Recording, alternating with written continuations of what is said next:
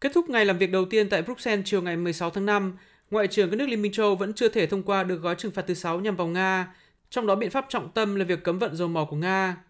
Nguyên nhân chính được cho là do chính phủ Hungary vẫn kiên quyết phản đối biện pháp này vì cho rằng phía châu Âu chưa đưa ra được các giải pháp thay thế an toàn cho Hungary một khi cấm vận dầu mỏ Nga, trong khi Hungary lại là một trong những quốc gia phụ thuộc lớn nhất vào nguồn dầu mỏ nhập khẩu từ Nga. Đại diện cấp cao về chính sách đối ngoại và an ninh của Liên minh châu ông Josep Borrell cho biết sự phản đối của Hungary sẽ buộc các nước châu Âu phải kéo dài thời gian thảo luận để tìm kiếm một giải pháp khác. Uh,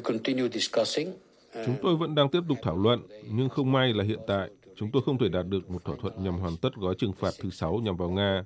Vấn đề bây giờ sẽ được chuyển cho Hội đồng đại diện thường trực gồm đại sứ các nước EU để tiếp tục bàn thảo. Chúng tôi cũng gặp các khó khăn tương tự trong việc thống nhất ý kiến về biện pháp cấm vận dầu mỏ của Nga. Được công bố từ đầu tháng 5 vừa qua, gói trừng phạt thứ 6 mà Liên minh châu dự tính tung ra nhằm vào Nga được cho là sẽ có tác động lớn nhất đến Nga kể từ khi cuộc chiến tại Ukraine nổ ra, do sẽ cắt nguồn thu nhập từ dầu mỏ của Nga. Tuy nhiên, một số quốc gia như Hungary, Slovakia không muốn sớm áp dụng biện pháp này do sẽ chịu thiệt hại kinh tế nặng nề.